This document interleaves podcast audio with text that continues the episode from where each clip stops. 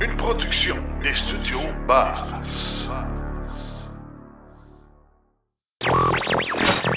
L'épisode de cette semaine est une présentation du garage Arleco. Arleco, servir au-delà de la réparation. Les prix de la Ioniq 5 sont maintenant connus. Mobilité électrique Canada lance son plan d'action VE 2030. Tesla ouvre sa première usine au Canada. La production des boats EV et EUV reprend.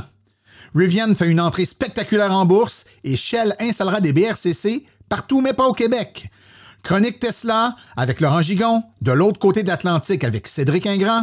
Chronique Connaître son auto en 60 secondes top chrono, on parle de sortir du Québec en VE. Et en grande entrevue, Sylvain Juteau nous parle de l'avenue électrique. Que ce projet-là, l'avenue électrique, il est prêt, il fonctionne.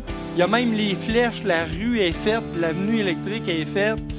Tout ça et bien plus encore dans le 114e épisode de Silence on roule.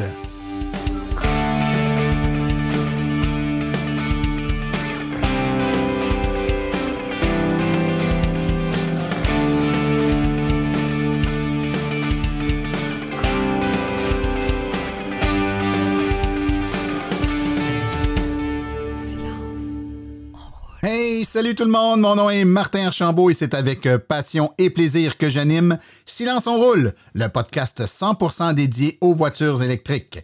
Silence on roule est également le fier partenaire de l'Association des véhicules électriques du Québec. Eh bien oui, épisode 114 qui suit l'épisode 100. Donc, euh, on est le premier épisode euh, enregistré après notre captation live devant public de la centième de Silence on roule, euh, enregistrement qui avait eu lieu le 22 octobre dernier au Salon du véhicule électrique de Saint-Hyacinthe.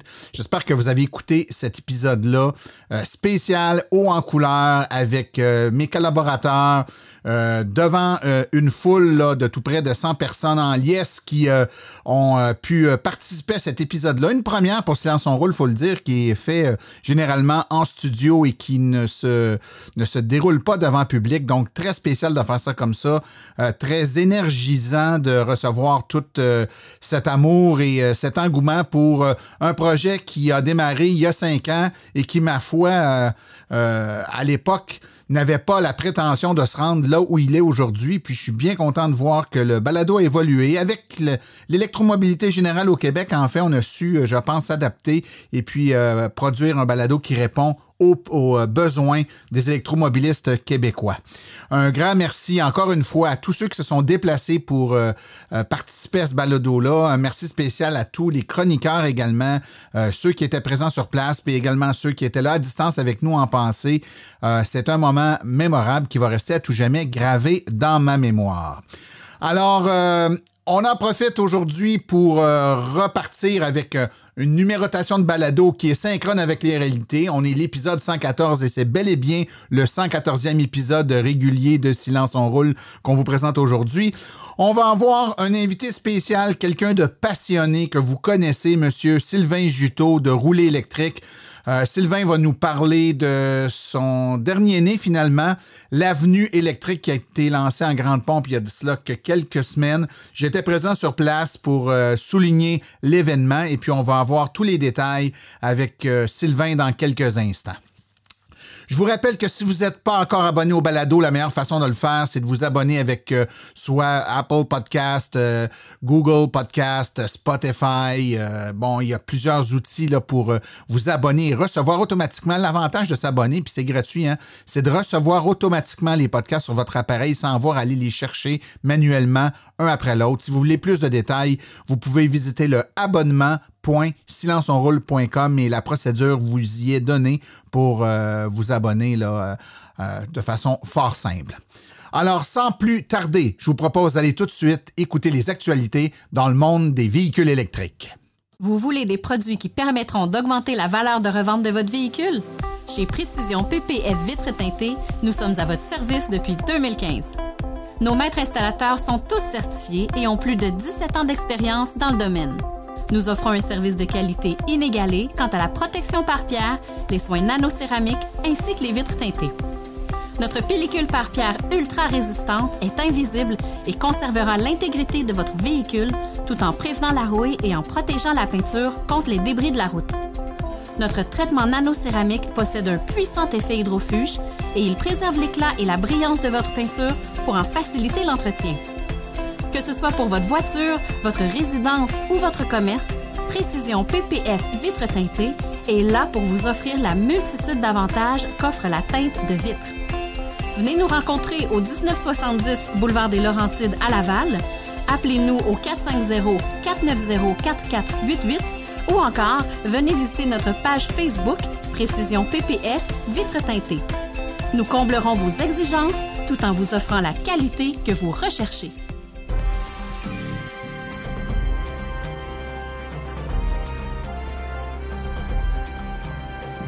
L'actualité. Dans le monde des VE. Hyundai Canada a annoncé euh, la liste complète de ses prix pour son véhicule utilitaire multisegment, l'Ioniq 5. Elle améliore l'expérience de propriété d'un véhicule électrique en offrant une autonomie ciblée jusqu'à 480 km, un design inspiré du prototype de véhicule électrique 45 de Hyundai et une technologie de pointe et une charge ultra rapide des premiers ordres permettant de recharger de 10 à 80% en seulement 18 minutes.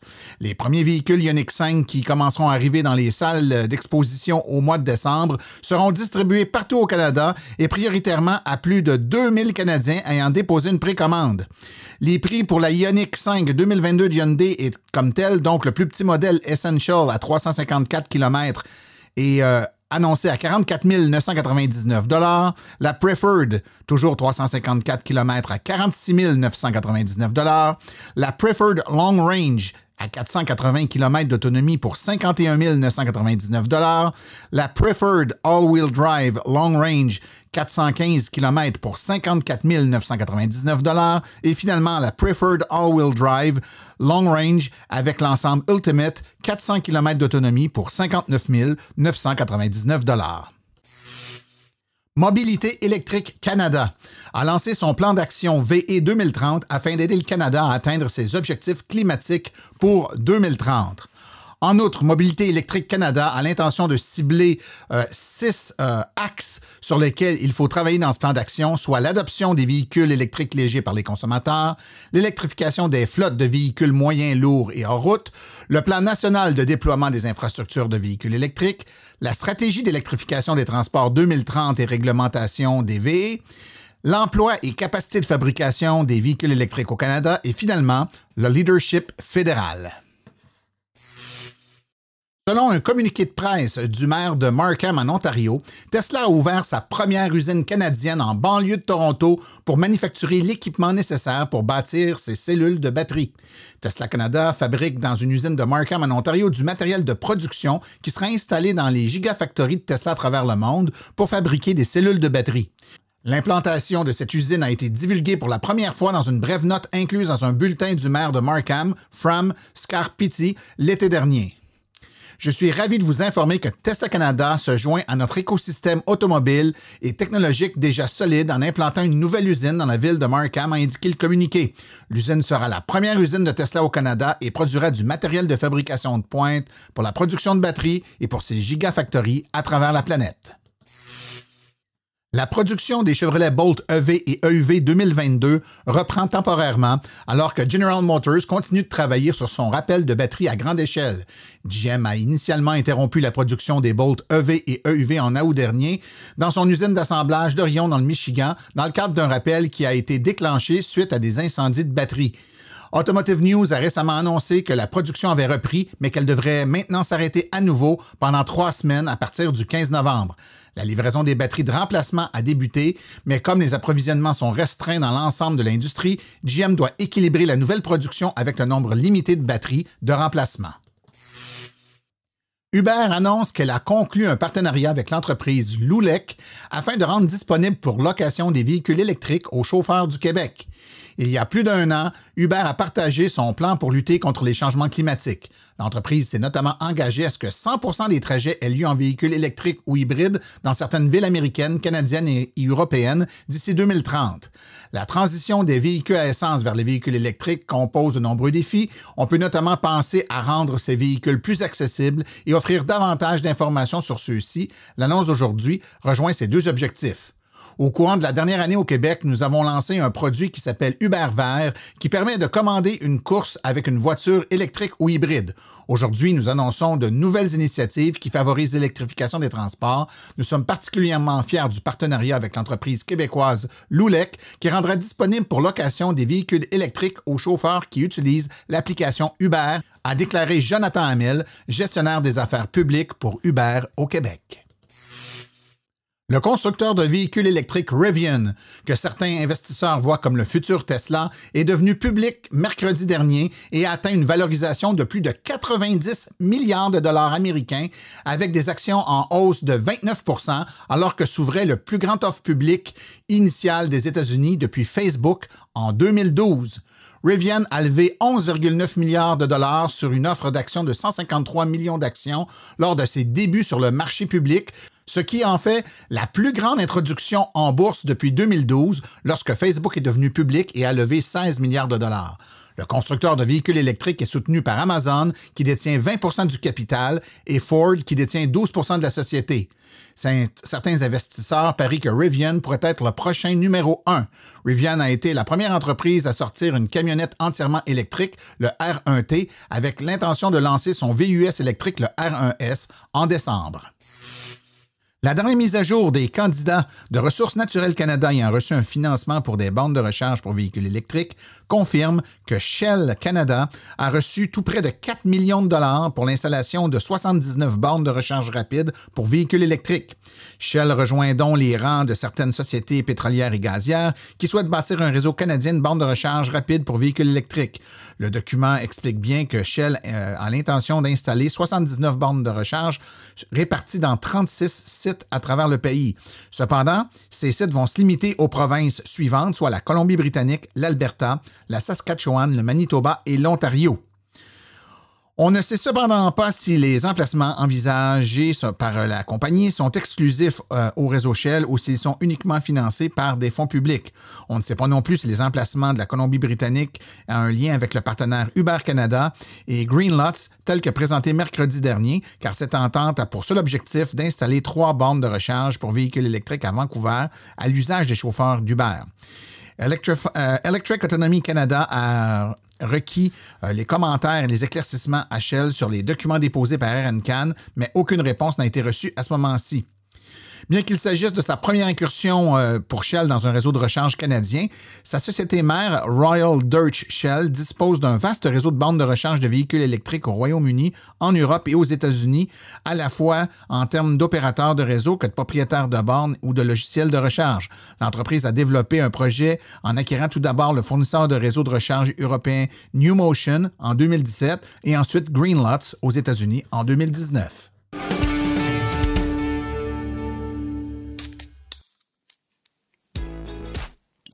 La chronique Tesla est une présentation de la boutique réserve bière et saveurs, la référence en bière, cidre et vin.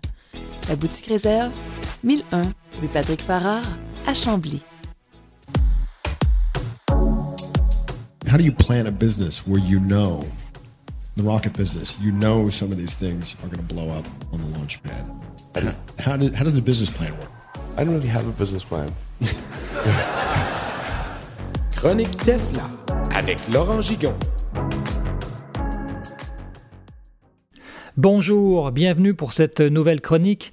Beaucoup de nouveautés du côté de Tesla et euh, j'aimerais euh, vous parler d'abord d'un analyste financier qui a fait une sortie dans plusieurs médias sociaux pour parler de ses recherches par rapport à l'entreprise et ce qu'il voit émerger euh, dans, les, prochains mois. Aussi, je voudrais vous parler de, l'ouverture des superchargeurs au non Tesla. Alors ça, ça fait beaucoup réagir dans les réseaux sociaux. vous allez voir pourquoi. Elon Musk qui a annoncé euh, la vente euh, de plus de 17 millions d'actions. Alors, qu'est-ce qui se passe? Pourquoi Elon Musk veut subitement vendre des actions? Hertz, euh, location de voiture qui commande 100 000 euh, Model 3, c'est une nouvelle qui a surpris tout le monde et qui a fait grimper euh, l'action Tesla. Mais commençons tout de suite avec un résumé de l'analyse des perspectives de Tesla vue par Pierre Ferragu, qui est un Français installé aux États-Unis et qui fait des recherches sur différentes entreprises, dont Tesla. Euh, il a parlé dans plusieurs médias sociaux et euh, dans d'autres médias pour dire que Tesla faisait partie d'une entreprise qui était dans une ligue à part, euh, à part des autres fabricants automobiles. Et voici pourquoi. Premièrement, il considère que Tesla n'a pas de compétition et il en veut pour preuve le fait que la marge de profit est, énorme et que, vous le savez, ils ont augmenté leurs tarifs à plusieurs reprises aux États-Unis au, cours de, des derniers mois. Donc pour lui, c'est une preuve qu'il n'y a pas de compétition. Également, il souligne leur agilité euh, dans l'intégration verticale qui leur permet de passer au travers des pénuries euh, de microcontrôleurs et d'autres matériaux, ce que les autres fabricants n'arrivent pas à faire. Euh, une croissance de 50% par année qui continuera d'après lui après 2025 avec l'arrivée des modèles encore moins chers. Et puis également un volet énergie qui va représenter une source de revenus significative selon lui. Si on veut comprendre ce que sera Tesla dans 10 ans, ben, il faut regarder où était Apple il y a 10 ans. Euh, avec des marges de profit gigantesques hein, dans un secteur en particulier.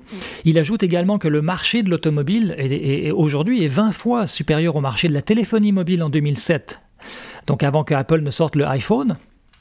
Donc on parle d'un potentiel de 20 fois plus que celui de Apple en 2007. Alors, cependant, euh, Tesla va plus loin, toujours selon lui, que les, voitures en développement en parallèle d'autres domaines qui vont émerger, tels que la transition énergétique avec ses batteries, puis ses usines de batteries. Euh, euh, et, tout ceci est soutenu politiquement parce que Tesla est positionné en fait pour être un chef de file dans la transition énergétique et par extension la lutte au changement climatique. Euh, Pierre Ferragu parle aussi des nouveaux formats de batterie 4680. On en a déjà parlé de ces nouveaux, formats de batterie, puis euh, pour bien comprendre l'ampleur de ce que ça représente, bien lui, euh, il considère que déjà plusieurs, enfin ça va être produit en très grand volume et que déjà des voitures circulent avec ces nouveaux packs de batterie structurelles, même si Tesla ne les vend pas encore. La seule chose pour lui, la seule variable en fait dans ce dossier-là, c'est le temps. Quand est-ce que ça va être livré? Quand est-ce que ces véhicules équipés de nouvelles cellules de batterie, nouveaux packs structurels vont être livrés, il estime que c'est entre 3 et 9 mois. Il ajoute à ça que c'est pas si grave parce qu'il n'y a pas de compétition, donc Tesla n'est pas pressé de sortir son, son, pack de batterie 4680. Mais euh, une chose est sûre, c'est qu'il va les produire massivement dans ses propres usines. Et, et ce qu'il trouve très fort, en fait, c'est que Tesla va donner à ses partenaires tout ce dont ils ont besoin pour les produire, également en grande quantité, avec leurs propres standards. C'est-à-dire que Tesla, en fait, euh, établit un standard dans la fabrication de ces cellules euh, et il va acheter en fait tous les stocks disponibles euh, dans les usines de ces de fabricants de batteries en fait qui sont essentiellement situés en Chine. Donc Tesla euh, d'après lui, sera le plus grand producteur euh, de ces batteries et également le plus grand acheteur de cellules. Donc n'importe quel autre compétiteur qui va arriver va devoir acheter des batteries à un prix supérieur que celui euh, auquel Tesla euh, a accès. Donc euh, tous les, toute la compétition de Tesla, en fait, vont devoir payer plus cher leurs leur batteries s'ils veulent utiliser ces 4680. Donc il considère que cette avance, en fait, dans le domaine de, des batteries n'est pas rattrapable. Les superchargeurs sont accessibles maintenant aux non-Tesla aux Pays-Bas et dans un projet pilote qui inclut 10 stations. Ça a fait beaucoup réagir euh, les gens sur les réseaux sociaux, surtout les propriétaires de Tesla qui avaient peur d'avoir, euh, qui ont peur en fait d'avoir le, réseau euh, superchargeur qui est, qui est débordé en fait et avec des files d'attente. Euh, pour rassurer euh, tout le monde, il faut quand même se rappeler que Tesla euh, continue d'étendre de, de, leur, leur projet, de déployer le projet de superchargeur, puisqu'il compte le tripler en deux ans. Donc là, actuellement, juste les six derniers mois, Tesla a rajouté 5000 bornes superchargeurs dans le monde, donc ce qui porte à 30 000 maintenant le nombre de superchargeurs dans le monde, et il compte donc multiplier par 3 dans les deux prochaines années. Euh, dans les points positifs que je vois, ben, c'est sûr que ça va renforcer les ventes des, véhicules électriques en améliorant l'expérience utilisateur des non-Tesla, et, rappelez-vous, la mission de Tesla, c'est de fa favoriser la transition énergétique donc, pas euh, la, mission de Tesla, c'est pas de fabriquer des véhicules électriques, c'est de favoriser la transition énergétique vers des énergies renouvelables. Donc, euh, cette, ouverture des superchargeurs à tous les véhicules électriques s'inscrit vraiment pleinement dans cette mission.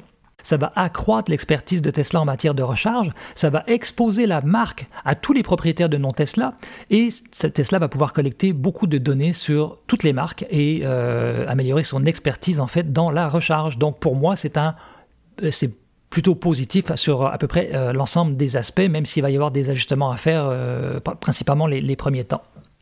Elon Musk a annoncé qu'il vendait pour plus de 17 millions d'actions, en fait 10% euh, de son, euh, de son portfolio en fait, euh, d'actions Tesla. Il a, bon, il a beaucoup d'actions Tesla, il en a 170 millions. Euh, tout le monde se demande mais pourquoi ils vendent, pourquoi ils vendent ces actions euh, finalement euh, Pourquoi vendre autant d'actions d'un coup et, en fait la réponse, il n'y a pas de réponse courte à ça. Mais pour résumer, Elon Musk n'a depuis plusieurs années n'a aucun bonus ni salaire. Ça, ça veut dire qu'il n'y a aucun argent qui rentre. 92 millions de ces actions, ce qui correspond à 92 milliards de dollars, et, sont détenus comme garantie en fait pour qu'il ait ce qu'on appelle du cash flow. mais il n'y a pas de rentrée d'argent qui vienne de revenus de, salaire ni de bonus. Le 13 août 2012, Tesla a offert à Elon Musk une rémunération à base d'options euh, d'achat d'actions, donc de stock options. Et, ce nombre d'actions est de 22 millions à 6 dollars 24 chacune, donc ce qui représente 143 millions de dollars, ce qu'il n'a pas. Donc s'il veut exercer son droit de pouvoir acheter 22, 22 millions d'actions supplémentaires, il a besoin de 143 millions de dollars. Mais ce n'est pas terminé. Une fois qu'il aura acquis ces 22 euh, millions d'actions, il va falloir qu'il paye en fait 12 milliards de dollars euh, pour payer les, impôts en fait en Californie. D'où la décision de vendre 17 millions d'actions qu'il détient actuellement, payer des taxes et acheter ces 22 millions de stock options avec l'argent de la vente de ces 17 millions d'actions. Donc au final, euh, Elon Musk aura probablement 5 millions d'actions supplémentaires par rapport à aujourd'hui. Une nouvelle qui a surpris tout le monde également, euh, Hertz a commandé 100 000 Model 3. Le président par intérim de Hertz explique pourquoi il a choisi de commander 100 000 véhicules. Euh, il dit qu'ils veulent devenir des experts dans la gestion de larges flottes de véhicules électriques et être au centre des déploiements de flottes automatisées du genre robotaxi. Voilà, c'est tout pour aujourd'hui. Si vous voulez en savoir plus et avoir plus de détails sur les sujets abordés, eh bien, je vous invite à nous retrouver, Martin et moi, pour une émission spéciale sur l'avenir proche de Tesla qui sera diffusée à partir du 26 novembre prochain. C'est tout pour aujourd'hui. Merci de m'avoir écouté et à très bientôt.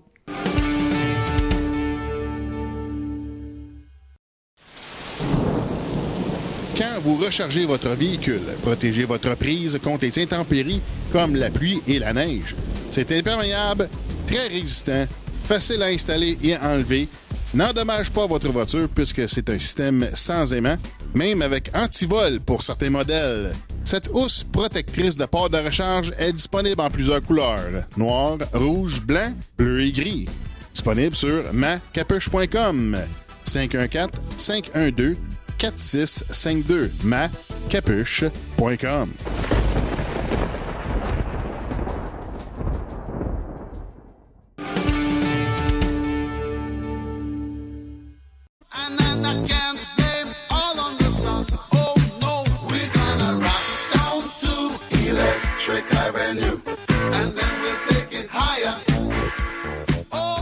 chanson prédestinée pour notre sujet aujourd'hui. On a avec nous Sylvain Juteau de Rouler électrique. Salut Sylvain. Salut Martin, ça va bien? Ben oui, écoute, la chanson était. On ne pouvait pas faire autrement. C'est, écoute, on dirait que c'était fait pour ça. D'ailleurs, à ton inauguration, euh, il y, a, eu des allusions à cette chanson-là. Hein. ça a été parlé. Euh, avant qu'on commence puis qu'on parle du sujet qui est l'avenue électrique, euh, Sylvain, je veux premièrement que tu nous expliques qui t'es. Tu travailles pour euh, Rouler électrique, tu es le PDG de Rouler électrique, mais c'est quoi Rouler électrique? Parle-nous donc, situe-nous un peu, là, pour ceux qui ne sauraient pas encore, qu'est-ce que Rouler électrique? Bien, Rouler électrique, c'est plusieurs choses. Premièrement, ça a démarré par la cause, par la mission. Hein. Moi, j'ai des enfants, j'ai quatre enfants, puis donc, euh, ils, vont-ils avoir un avenir? C'est comme ça que je, que je suis devenu propriétaire d'un véhicule électrique dans les mêmes temps que toi. Moi, euh, même tu l'as eu avant moi. Tu l'as eu quand? Moi, je l'ai commandé, je l'ai commandé en 2010, mais elle a été livrée en 2011. OK, en 2011. OK. Bon, ben moi, moi, tu vois, la mienne, je l'ai eu en octobre 2011, une, une Chevrolet Volt ça doit être dans les mêmes temps que toi. toi, ben, c'est à l'automne? non, non, elle a été livrée en octobre, sauf que les subventions arrivaient en 2012, si tu te rappelles. Puis moi, euh, j'ai demandé au concessionnaire de la garder dans son showroom euh, deux mois et demi, puis il m'a fait sauver 8000 pièces. c'est comme ça que ça s'est fait. Mais effectivement, mais ça avait été commandé en 2011, mais il y avait eu le tsunami au Japon qui a retardé les livraisons de véhicules. Longue histoire.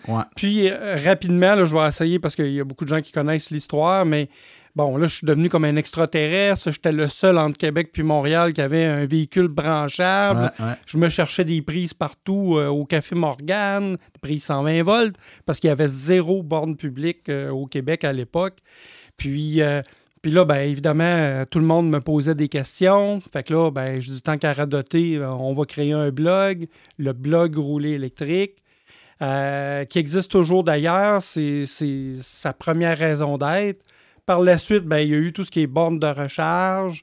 Il y avait, il y avait, il y avait juste, à mon époque, il y avait juste la borne SPX là, de, euh, qui est une borne chinoise Ouais. qui était fournie par GM. Bon, il y avait celle de Nissan, là, qui est une Ouais. borne californienne que, Ouais. que tu as encore. Que j'ai encore ici, ouais. miracle. Oui, oui, OK. préservé. par Hey, le miracle. 11 ans, c'est wow. Puis, euh, bref, euh, fait que là, ben, évidemment, commencer à regarder des bornes de recharge, commencer à vendre ça. Euh, puis là, ben moi, ça grossissait. Puis en 2014, j'ai quitté euh, mon emploi qui était en télécommunication. Je me suis consacré à temps plein. Là, je me cherchais un bureau, trouve un petit bureau au centre-ville, dans une entreprise que, je connaissais, Epsilia. Puis c'est là que j'ai déniché le lieu où je suis actuellement, qui est euh, 519 des volontaires, la station roulée électrique. Mais c'était l'ancienne résidence du centre funéraire Rousseau. OK. La famille Rousseau restait là. Là, puis OK. Le centre funéraire était à côté. Là, ils Ouais. sont plus là. Et, évidemment, ils, avaient- ils ont quitté. tu sais. Puis, euh, moi, j'ai tout modifié ça. C'est devenu la station roulée électrique. En 2015, construction d'un garage. Puis là, première phase, 10 bornes de recharge, 10 stationnements en verre. Tout le monde me disait, t'es fou. Puis là, tu sais, 2015, là, OK? Ouais, ouais, ouais. Il y avait, il y avait pas Tout le monde me disait, là, tu t'en as bien trop, c'est trop, ça va être vide tout le temps. Puis écoute, dès que c'est parti, c'était c'était plein. Puis là, c'est là que la suite est un peu arrivée, que là, il faut, il faut grossir, il, faut, il me faut plus de stationnement. Donc, il faut acquérir euh, les espaces euh, de stationnement qui, Ouais. étaient, qui étaient des stationnements pour des véhicules, des, des cols blancs, des mensuels qui travaillent au centre-ville. Fait que moi. Parce qu'il faut, faut expliquer que de la façon dont est situé ton, le- l'endroit où, où tu es, là, ton local, euh, c'est adjacent à un stationnement, comme un assez grand stationnement. Tu avais comme une partie, la partie qui était collée sur ta- ton édifice, mais le reste des espaces de stationnement du, du même stationnement euh, t'appartenait pas. Donc, tu pouvais pas les utiliser. Puis, puis même, la station elle-même, j'étais locataire. OK? J'étais même pas propriétaire. Puis euh, la, première étape, ça a été, ben là, il faut que je devienne propriétaire. Au début, je pouvais pas parce que je commençais une petite entreprise, un seul employé. Mais là, j'ai- travaillé avec des partenaires comme euh, euh, Yves Baudouin, qui est un conseiller spécialisé en stratégie d'affaires. Puis là, on a fait un montage financier avec mon banquier qui est, euh, Desjardins, évidemment, mais aussi Investissement Québec. Là, on a pu racheter ça et là, sécuriser les stationnements. Puis là, c'est- là, c'est drôle parce que les améliorations locatives que j'avais faites la première phase, quand même 250 000 ben là, moi, j'ai- j'ai payé pour ça quand j'ai racheté. Fait que j'ai payé deux fois parce que là, ouais, ouais, ouais, ouais. là, le- c'est- même si c'est moi qui avais investi, l'évaluateur agréé, lui, il a dit ben là, ça a une valeur. Voici ce que ça vaut. Fait que toi, tu as dû payer au propriétaire. Oui. Oui, exactement. Donc là, la, la deuxième phase, la fameuse avenue électrique qu'on vient d'inaugurer en 2021, là, c'est un autre investissement de, de plus de 600 000 Là, je disais, là, euh, je veux être propriétaire. Là, à un moment donné, faut... faut euh, Il y a une limite à, à- ben, à faire de l'expansion sur le terrain des autres. Mais- Mais, Exactement. justement, on va parler de l'avenue électrique, là, puisque tu, tu- tu nous expliques que c'était la phase suivante. Donc, explique-nous donc d'où est née l'idée d'une avenue électrique. Bon, ben, l'origine, c'est vraiment l'avenue Electric Avenue à Portland, euh, en Oregon. OK, ça existe depuis, euh, depuis toujours. moi, quand j'ai commencé en, en 2011-2012 à m'intéresser à l'électrification des transports, puis comment le Québec euh, pouvait être, devait être précurseur, OK, étant donné qu'on a beaucoup d'énergie renouvelable, etc. Ben, moi, j'avais vu ça, cette fameuse avenue électrique-là, puis qui était un banc d'essai de toutes sortes de bornes. Puis là, évidemment, là, on parle de 2013, 2014, mais il faut comprendre que ça existe encore, la fameuse Electric Toujours Avenue. là. Elle est toujours là. Il y a toujours des nouvelles euh, bornes. Les, les bornes les plus récentes sont toujours là. Puis moi, j'ai dit, ben, il faut faire ça.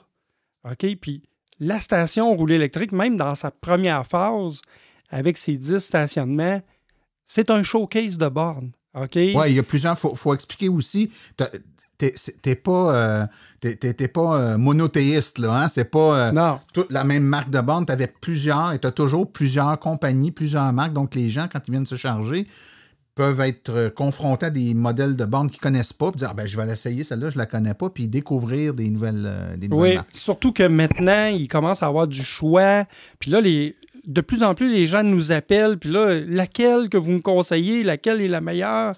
Puis il n'y en a pas de meilleure en passant parce que c'est quoi votre besoin, puis c'est quoi vos goûts aussi, parce que il y a un côté esthétique. Est-ce que ça va être installé sur un mur? Est-ce que ça va être installé dans un garage?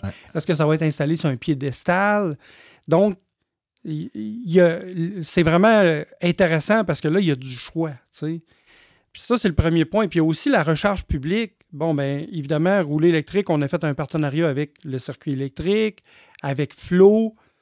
Euh, puis même tous les nouveaux réseaux qui peuvent s'ajouter, j'aimerais ça les avoir. Un peu comme avoir du, choix, avoir du choix. OK, puis euh, comme ça, ben c'est un banc d'essai. On fait des projets pilotes. Puis moi, là, j'ai, là, je peux pas en parler, mais j'ai même un, un, manufacturier de borne, un nouveau manufacturier québécois qui veut m'amener une borne pour que je la teste. Parce que moi, tous les types de véhicules, ils viennent. Toutes les situations sont là. Puis nous, on est euh, la seule station, OK, que il y a un électropompiste. Je l'appelle comme ça, mais on est là sur place. Évidemment, on n'est pas là 24-7. La station est disponible 24-7, l'avenue électrique est disponible 24-7, mais on est quand même là durant les heures normales de bureau, puis il y a beaucoup de monde qu'on vient dépanner parce que et donc, les gens s'y arrivent là, puis ils sont pas trop sûrs comment faire, ou ils, sont habitués, mais là, il y a une nouvelle bande, puis ils ont des questions, des interrogations. Euh, votre porte est juste à côté. Là, c'est, l'avenue électrique est vraiment. Euh, est vraiment c'est, le, stationnement, dans le fond, qui, qui a été designé comme, euh, comme une avenue. Donc, les gens sont collés sur vous autres. Ils peuvent aller j'en ai combien qu'ils viennent de sortir du concessionnaire, puis ils savent pas comment recharger. Ils s'en viennent chez nous. Il y a des concessionnaires qui les envoient chez nous. Ils disent Va chez Rouler électrique. Tu vas avoir toutes les réponses à ta question pour la borne de recharge. Ouais, ça, répond définitivement à un besoin. Puis j'ai commande de propriétaires de hybrides rechargeables que là, ils pensent qu'ils peuvent utiliser les bornes rapides. Puis là, ben, non, votre concessionnaire, quand il parlait de bornes rapides, il parlait de bornes 240 volts. Puis là, regardez, je vais vous montrer c'est lesquelles. Venez, on va aller l'essayer. Là, vous allez comprendre pourquoi ça ne marche pas. J'ai comme de propriétaires de Tesla aussi qui arrivent. Puis là, ils disent, ben là, je suis pas capable de me brancher parce que c'est des bornes universelles. Puis on sait que les Tesla, c'est des c'est un port de recharge propriétaire. Tout à fait. OK. Puis là, ça prend l'adaptateur démo. Puis là, bientôt, l'adaptateur CCS combo, s'il peut finir par sortir. OK. Mais vous voyez, fait que nous, on est comme des conseillers. Puis là, j'ajoute un autre point aussi flotte de véhicules. On loue des véhicules. On a même mis une voiture en autopartage libre service une Chevrolet Bolt avec le partenaire qui s'appelle GoKiko. OK, donc tu peux réserver un véhicule euh, un peu à la communauté. OK, mais là, c'est un véhicule électrique, puis tout le temps, tu es capable de voir sur l'application s'il est disponible ou non. Mais aussi, on a une flotte de véhicules pour essayer. Parce que chez le concessionnaire, quand tu es chanceux puis qu'il y en a une, tu essaieras d'aller faire l'essai d'une ID4 ah non, Ils n'en ont jamais. OK, mais nous, on en a une. Puis là, ben, c'est pas juste pour 10 minutes. On la loue à la journée, pendant plusieurs jours, pendant un week-end. Puis là, le problème, c'est que quand tu as une flotte de véhicules, si tu as rien que 10 stationnements, puis tu manques de bornes, puis tu manques de stationnement, on fait quoi? Exact. OK? Fait que l'avenue électrique, ça, ça, a été comme une pierre, euh, trois pierres d'un coup, parce que ça me permet d'avoir une flotte puis d'être capable de créer des synergies avec cette infrastructure-là. Ça, c'est génial. Ah, c'est vraiment intéressant. Donc, non seulement tu as accès à une panoplie de bornes, mais tu as aussi accès à une panoplie de véhicules. Donc, de tester l'ensemble de ces véhicules-là sur l'ensemble des bornes, voir s'il y a des trucs euh, spéciaux qui se passent. Puis, euh, non, c'est vraiment intéressant. Il y a quand même des éléments distinctifs, je dirais, à l'avenue électrique. Donc, vous avez, euh, bon, évidemment, une image vaut mille mots. Puis, les gens qui ont vu la photo qu'on a diffusée là, pour euh, présenter l'épisode, on voit bien, euh, vu de, en surélevé. Là, donc, euh, l'avenue est accessible. Euh, on peut circuler de deux côtés. Donc, les bornes, il y a une série de bornes niveau 2, entre autres, qui sont situées dans le centre, avec les véhicules qui peuvent circuler par les deux côtés. Donc, techniquement, on, pou- on peut, en fonction de la, la- la façon dont notre véhicule est fait, l'aborder par un côté ou par l'autre. Euh, Oui. Vous avez également des bornes, des, des types de bornes qu'on qu'on voit peu souvent. Vous avez une borne niveau 2 euh, à haute puissance, donc à 19 kW. Exactement, une, euh, une borne flow 80 ampères, mais c'est vraiment juste une borne de niveau 2, parce que là, il commence à avoir des véhicules qui prennent plus que 30 ampères. Pensons à tous les véhicules comme la ID4, euh, les Tesla, euh, même la nouvelle Bolt 2022, ils prennent toutes euh, 45 ampères. Fait que là, ça peut être intéressant d'avoir des recharges plus performantes, surtout que les batteries grossissent. hein. Ouais. Pensons à la Mustang Mach-E. La batterie, elle a 88 kWh utilisables. À 30 ampères, ça prend 15 heures. Fait que là, c'est plus long que le spectacle. là, Ouais, ouais, ouais, que tu viens voir au centre-ville. Exact, exact. Que- Et, plein de véhicules plus gros qui s'en viennent. Les Euh, pick-up. les pick-up, etc., qui vont forcément avoir besoin d'une borne assez puissante compte tenu du- des, des temps de charge qui est prévu avec le, le nombre de kilowattheures qu'il va y avoir sur ces euh, bornes Ce qui est génial, c'est que cette borne-là, qui est, est fabriquée à Shawinigan par la compagnie Flow à d'énergie, à moins de 30 km. Fait que là, on a la vraie économie circulaire. Oui, oui, oui. On est, on est.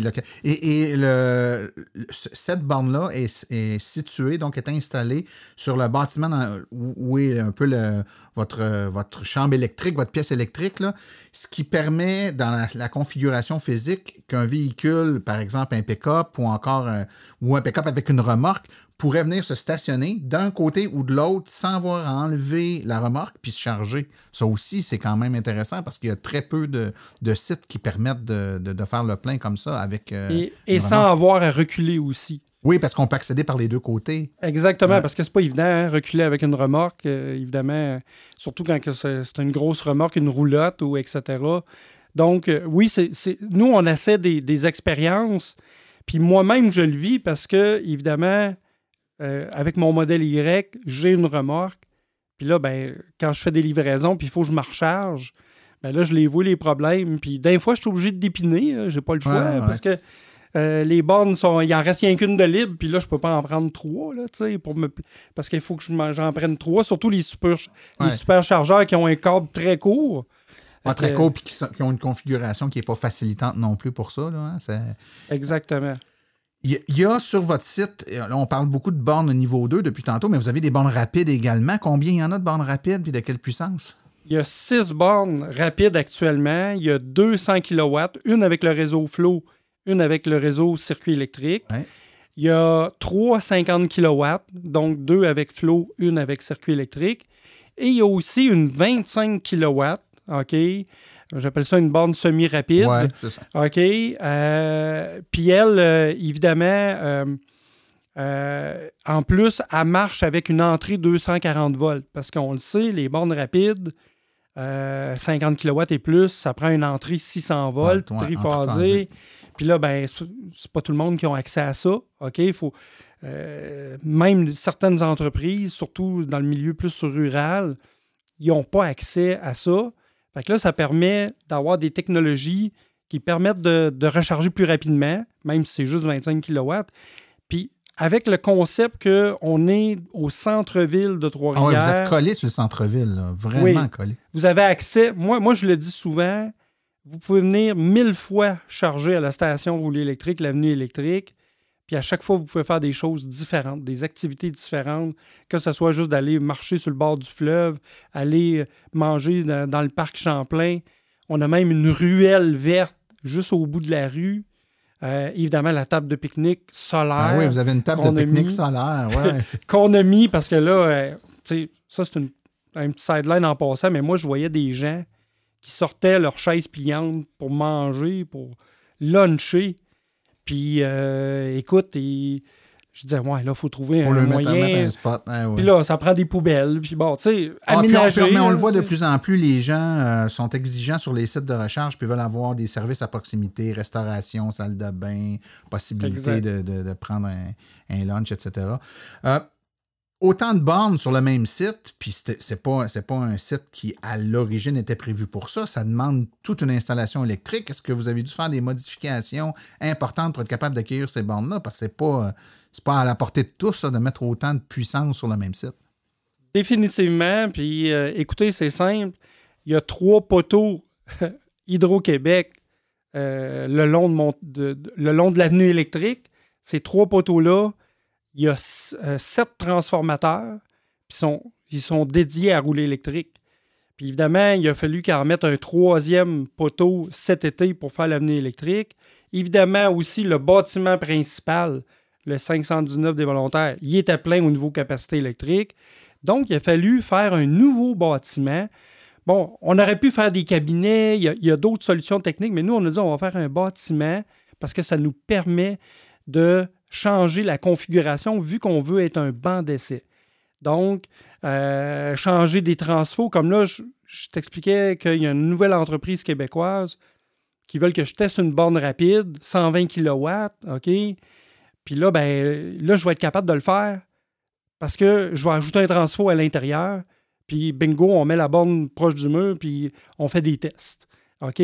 Ça vous donne la flexibilité. ça donne de la flexibilité. Puis là, en plus, on a mis des panneaux solaires parce que, écoutez, euh, j'ai investi plus de 150 000 dans les panneaux solaires à la station roulée électrique, l'avenue électrique, parce que c'est encore un banc d'essai. On a différents types de con- configurations.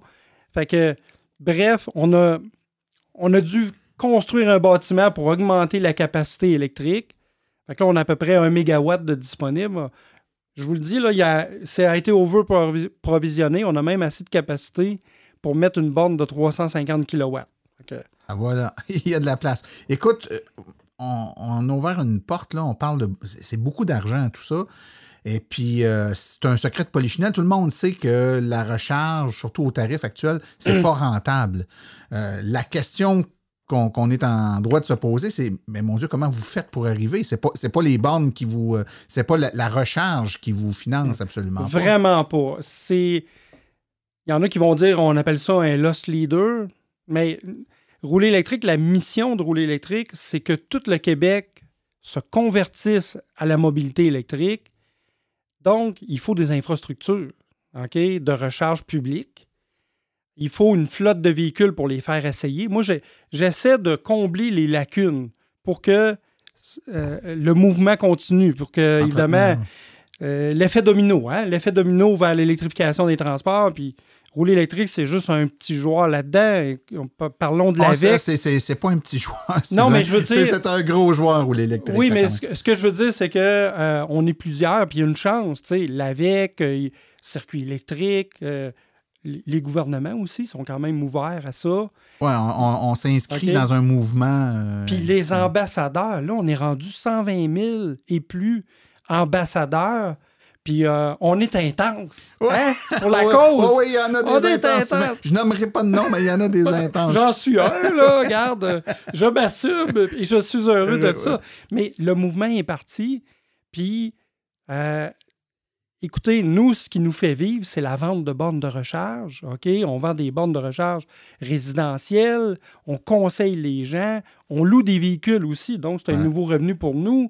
Euh, des bornes aussi de recharge pour les entreprises, pour des bornes commerciales aussi, euh, des bornes publiques. Fait que nous, on est comme des conseillers là-dedans. Puis, évidemment, on fait un profit sur la vente de bornes. Mais nous, moi, je suis là pour euh, jusqu'à ma mort, OK? Je- ou jusqu'à ce que je sois plus capable de travailler. J'ai 50 ans. Donc, euh, je devrais être encore bon pour un Une bout. couple d'années encore. Une couple d'années encore. Puis moi, ben, je réinvestis. Puis ma façon de réinvestir, OK, c'est où les lacunes pour que ça- cette vision de société-là fonctionne? Ben là, c'est en faisant des projets comme ça. Mais c'est clair que la recharge elle-même, au tarif actuel, OK, euh, c'est- pas rentable. Puis Il faut partir la roue. Faut ben, il faut roue, partir hein. la roue, puis c'est pas le temps de, de- de tuer le bébé. Là, Ouais, Tu sais? tout à fait. Fait que, euh, bref, euh, C'est comme ça que ça s'est inscrit. Écoute, Sylvain, moi, en même, temps, je ne peux que, d'une part, te remercier pour tout ce que tu fais. Là. Je pense que je suis là depuis longtemps. Euh, fait, fait 10 ans que je roule électrique, toi aussi, ou à peu près. Là. Donc, je suis là depuis tout début. Je me suis impliqué dans l'AVEC. On, on te croise partout. Euh, on est en même de voir l'immense travail que tu fais. Fait que je tiens à prendre le temps de te dire merci. Merci pour, euh, pas juste pour ceux qui vont chez vous puis qui utilisent, mais merci pour le mouvement que tu entretiens qui fait qu'il y a un monsieur à Chibougamau qui s'achète un auto, puis un monsieur à Gaspé qui s'achète un auto aussi. Parce que ce qu'on fait localement ici dans, nos efforts, on le voit, puis la VEC est un peu partout, là, fait que on, est en même de le voir, ça a des répercussions, c'est une boule de neige qui, crée du mouvement partout, puis tu fais partie, euh, une partie importante de ce mouvement-là. Fait que je te remercie, puis les gens qui veulent aller la visiter, parce qu'il faut aller la visiter, si vous ne l'avez pas vu, la station roulée électrique, puis l'avenue électrique, il faut absolument y aller, redis-nous l'adresse si les gens veulent aller faire un tour. 519 rue des Volontaires à Trois-Rivières, sortie centre-ville, à moins de 300 mètres de l'autoroute, en plein, en plein centre entre Montréal et Québec. Sylvain Juteau, président, directeur général de Rouler électrique et euh, l'instigateur du projet de l'avenue électrique, un grand merci d'avoir été là. Ben, permets-moi de te rendre l'appareil, de te remercier toi aussi, parce que tu es rendu à 100 quelques Écoute, numéro euh, quoi l'émission? Euh, c'est 114, puis, 114? plus les, les, hors-série, donc il doit y avoir 130 quelques épisodes de fait. Fait que merci Martin, puis euh, continuons tous ensemble. Ouais, on va continuer ensemble. Merci Sylvain.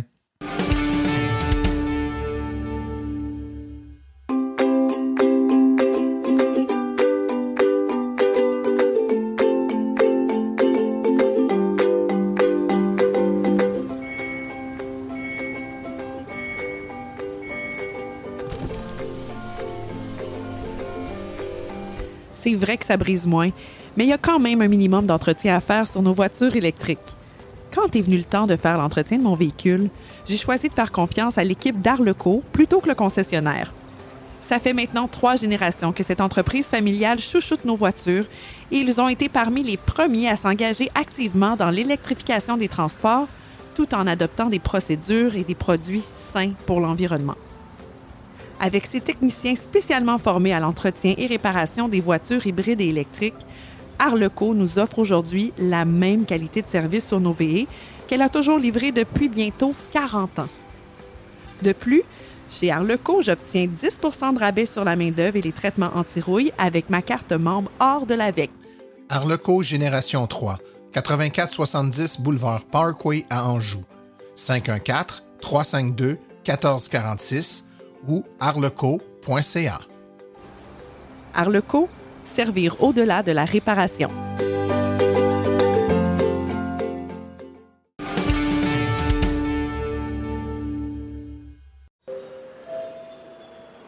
De l'autre côté de l'Atlantique, avec Cédric Ingrand. Alors, mon cher Cédric, euh, bonjour, bienvenue au podcast, ça va bien?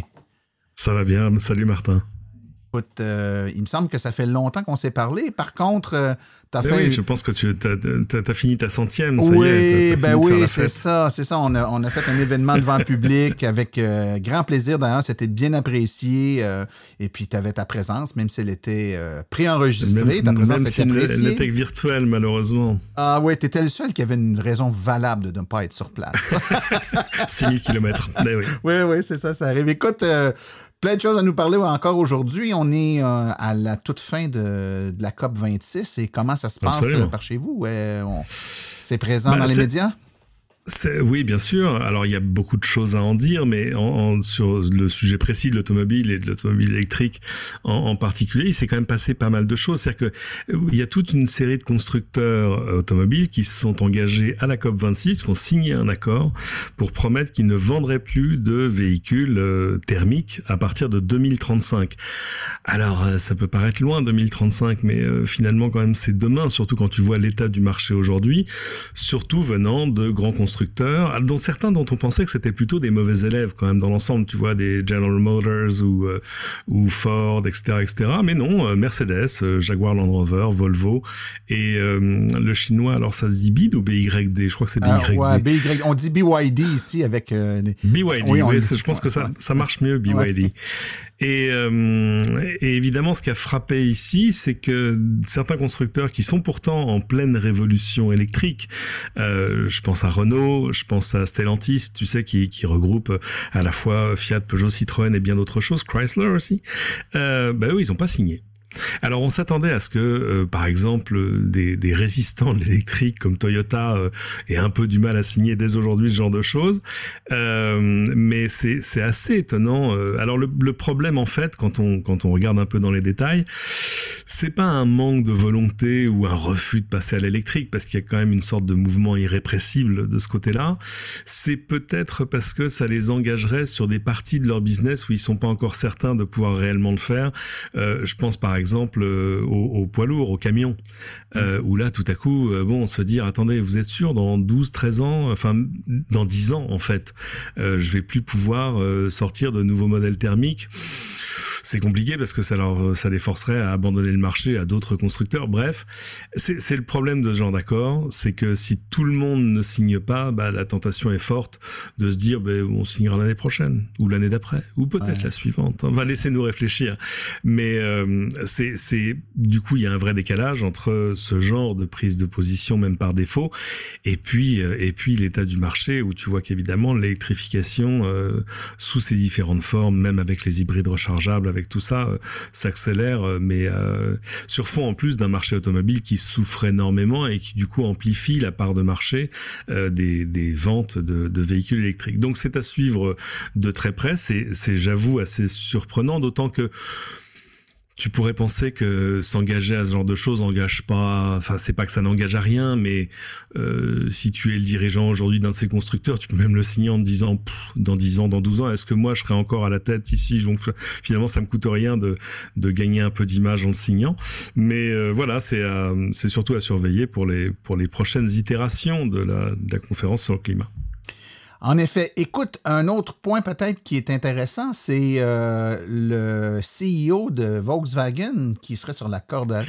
Parle-nous donc un peu de lui. Ah oui, en français on dit la corde raide, en, en anglais on dirait he's in hot water. euh, ah ouais, c'est difficile pour lui parce que euh, voilà justement euh, une marque emblématique s'il en est, qui était encore il n'y a pas si longtemps deuxième gros groupe automobile mondial, euh, qui euh, lui semble avoir euh, voilà pris je dirais pas le train en marche ce serait pas ce serait pas charitable mais en, tout cas a déclaré que son, son intention stratégique de passer au tout électrique assez assez rapidement. Et en fait, on s'aperçoit que le problème pour une fois, c'est pas la tête de l'entreprise, c'est tout ce qui se passe derrière, parce que euh, il a été à moitié désavoué par son board, par son conseil d'administration, enfin pas désavoué, mais en tout cas euh, sur le rythme imprimé. Mais c'est un peu normal qu'un capitaine d'industrie dise voilà tous dans le même sens, c'est par là qu'on va. Lui, il était allé assez loin, c'est-à-dire que il avait invité par exemple Elon Musk à aller euh, chez Volkswagen pour que Musk parle à, à ses cadres, à ses, à ses managers et pour les motiver justement à accélérer encore plus vite vers l'électrification. Euh, Aujourd'hui, il, se retrouve euh, face à un, vote de défiance euh, du comment ça s'appelle En gros, du de son, on dirait pas un conseil d'administration, flûte. Bref, c'est pas un conseil exécutif non plus, mais c'est un truc qui rassemble aussi les employés de l'entreprise bah, pour une raison simple, mais qu'on connaît en fait, c'est que ça va être difficile de maintenir l'entreprise dans l'état où elle est aujourd'hui en passant à l'électrique. Euh, certains estiment que euh, ça pourrait euh, pousser Volkswagen à perdre 30 000 emplois. Euh, alors, en fait, le risque, il est des deux côtés. Il y a un risque immédiat à perdre en part de marché et donc en emploi en n'accélérant pas la production de véhicules électriques, mais il y a un risque au final, d'abord sous la pression bah, de tous les métiers qui seraient rendus obsolètes par l'électrification. C'est-à-dire que il fait pas bon en ce moment être euh, ingénieur euh, motoriste chez Volkswagen spécialiste du turbo diesel alors que c'était il y a encore quelques années presque l'aristocratie de la, de la profession. ça veut dire qu'il y a aussi des mutations internes qui rencontrent de la, de la résistance. C'est vraiment vraiment compliqué. C'est-à-dire que là le, le board le conseil d'administration est en train d'examiner les griefs du conseil des employés en fait. Et il est pas il est pas absolument absolument certain que Herbert Diess arrive à se maintenir à la tête de l'entreprise, ce qui poserait des questions évidemment sur la, poursuite de la, de la politique qu'il est en train d'imprimer. Donc on comprend du coup rétrospectivement les, les, les résistances, le, comment dire, la pesanteur, si tu veux. Ça fait des années qu'on qu'on dit, mais je comprends pas pourquoi les constructeurs vont pas plus vite. Bah il y a des raisons de marché. c'est toujours difficile de dire on va renverser la table et tout changer au métier qu'on fait déjà. Et puis il y a des raisons en fait de résistance interne qui euh, sur lesquelles euh, même les patrons arrivent à buter. Donc euh, ouais, difficile, hot water. Ouais, et je trouve que ça met ça se trouve à mettre en évidence la, dichotomie qu'il y a entre une entreprise historiquement de véhicules thermiques qui doit se convertir versus une nouvelle entreprise Tesla, mais il y en a bien d'autres qui naissent et qui sont des entreprises qui, qui, se sont créées pour ne produire que de l'électrique. On est complètement dans un autre contexte, dans un autre paradigme. on n'a pas les mêmes contraintes. Et pour qui, ouais, pour qui du coup c'est forcément plus facile de partir euh, d'une feuille blanche en fait et de se dire bon ben voilà ils n'ont pas un, ils ont pas un passif euh, à gérer, ils n'ont pas euh, si tu veux les conditions de travail déjà définies. Ils n'ont pas des acquis technologiques à préserver, ils n'ont pas voilà et là c'est vrai qu'en interne dire bon bah les, les gars vous savez demain tout change. Hmm. Tu sais le le, problème, c'est que les gens ont envie que tout change, mais personne n'a envie de changer. L'éternel problème. Écoute, en terminant, euh, un sujet qui fait grincer des dents, euh, je pense, d'un côté comme de l'autre de l'Atlantique, c'est les rumeurs d'une éventuelle taxe kilométrique. Alors, c'est au menu chez vous? Alors, c'est intéressant. Moi, c'est quelque chose que je vois revenir de manière assez régulière euh, dans des forums sur la voiture électrique, sur Facebook et ailleurs, en disant, vous allez voir, il va y avoir une taxe au kilomètre sur les véhicules électriques. Évidemment, parce que les possesseurs de voitures électriques, euh, il y, a une espèce de ce que, les Américains appelleraient un sticker shock, mais à l'envers, tu vois, tout à coup, ils se rendent compte de l'argent qu'ils économisent en carburant, tout ça. Et, euh, et puis euh, sous les sous l'effet aussi des différentes euh, primes, de tous les incentives, de tout voilà, de tout ce que le, la puissance publique sponsorise ou parraine en termes d'aide à l'achat et du reste. Et, et, du coup, je vois cette rumeur revenir en disant non mais c'est pas possible, ils vont nous taxer. Alors ça, ça prend différentes formes. Soit ils vont nous taxer au kilomètre Bon, euh, ou alors euh, on va nous vendre le kilowattheure de d'électricité plus cher quand c'est pour euh, charger une voiture électrique. c'est intéressant parce que ça s'appuie sur d'autres d'autres. Alors il y a des choses qui sont réelles et puis d'autres des choses qui sont de, l'état de la pure rumeur. En France, on est en train on est en train de terminer d'ailleurs la mutation totale de tous les compteurs électriques vers un compteur qui s'appelle Linky, L-I-N-K-Y, qui est en fait un compteur connecté qui tout simplement permet à ton opérateur électrique de relever le compteur à distance, ce qui est quand même vachement plus pratique, et puis de te donner une idée de ta consommation, pas en temps réel, mais, mais au jour le jour. Et, euh, et alors, évidemment, il y a des gens qui disent, ouais, mais ça veut dire que peut-être qu'ils vont arriver à deviner ce qu'on branche sur notre compteur. Euh, alors, ça s'appuie sur un truc, il y a un endroit où ça existe, c'est deux États d'Australie qui euh, ont décidé d'imposer justement de fait une taxe au kilomètre, mais qui est de l'ordre de je crois que c'est 15 centimes. Non, c'est pas 15 centimes, c'est même pas ça. Euh, c'était combien? Oh, c'était vraiment très 1,5 centimes, pardon, euh, pour une voiture électrique au kilomètre et 2 centimes pour un véhicule hybride rechargeable.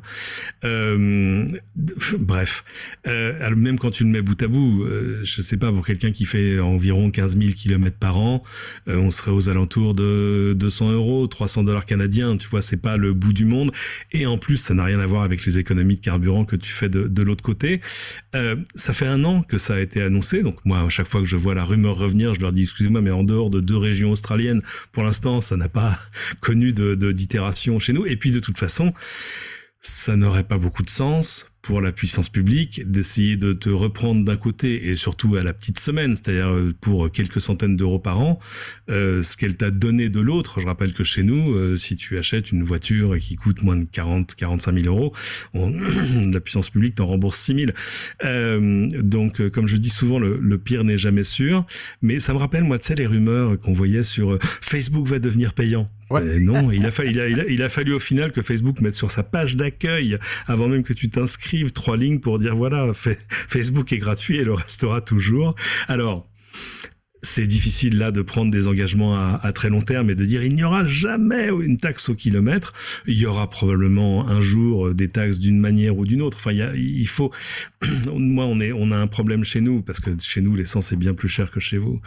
Euh, et l'essentiel de ce qu'on paye en essence, c'est en fait de la taxe, à tel point qu'il y a même des taxes sur les taxes. Enfin, je te passe les détails. Mais euh, et c'est vrai que avec l'électrification, surtout à marche forcée aujourd'hui, bah il y a un moment où les revenus fiscaux euh, et parafiscaux euh, de tout ce qui concerne le, le, les, énergies fossiles vont baisser et peut-être que de fait la puissance publique va vouloir euh, refaire rééquilibrer les choses en passant par une taxe ou une autre. Mais mais encore une fois enfin comme disait Mark Twain les, les, nouvelles de ma mort sont largement en avance. Euh, et c'est pas pour tout de suite. Donc je pense que pour l'instant on va continuer à profiter des aides de l'État pour passer à l'électrique et c'est pas demain qui, ne, qui, qui, reprendront de la main droite ce qu'ils nous ont donné de la main gauche. Comme on dit chez nous, restons calmes. Restons, restons calmes. Calme tes cabron, comme diraient les Espagnols. Cédric Ingrat, merci beaucoup pour ta présence aujourd'hui. C'est un plaisir, Martin. À bientôt.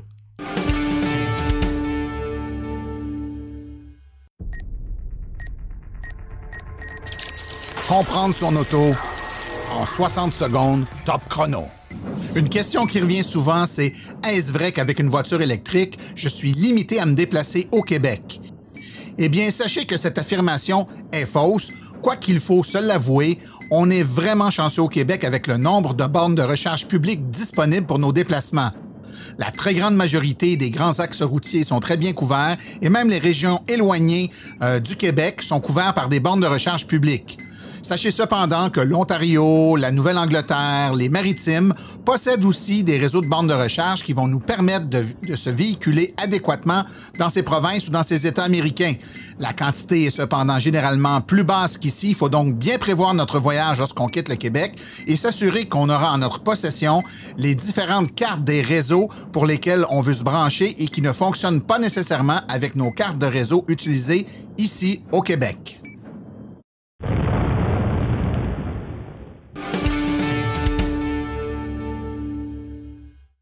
Voici les événements à venir dans les prochaines semaines dans le monde de l'électromobilité.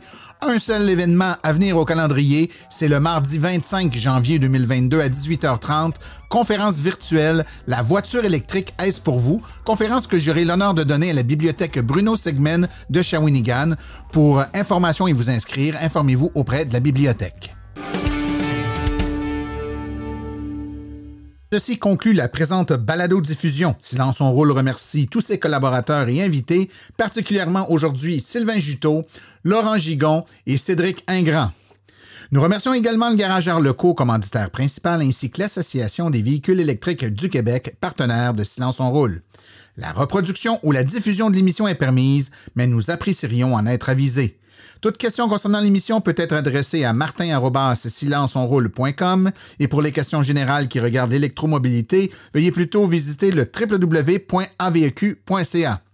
Je vous rappelle que sur notre site web, afin de vous faciliter la tâche, vous avez accès à nos archives de nos balados, ainsi qu'à des hyperliens vers les sites web mentionnés aujourd'hui, le tout directement au archive au pluriel.silenceonroule.com. Mon nom est Martin Archambault. Et d'ici le prochain balado, j'espère que vous attraperez la piqûre et direz vous aussi, silence, on roule.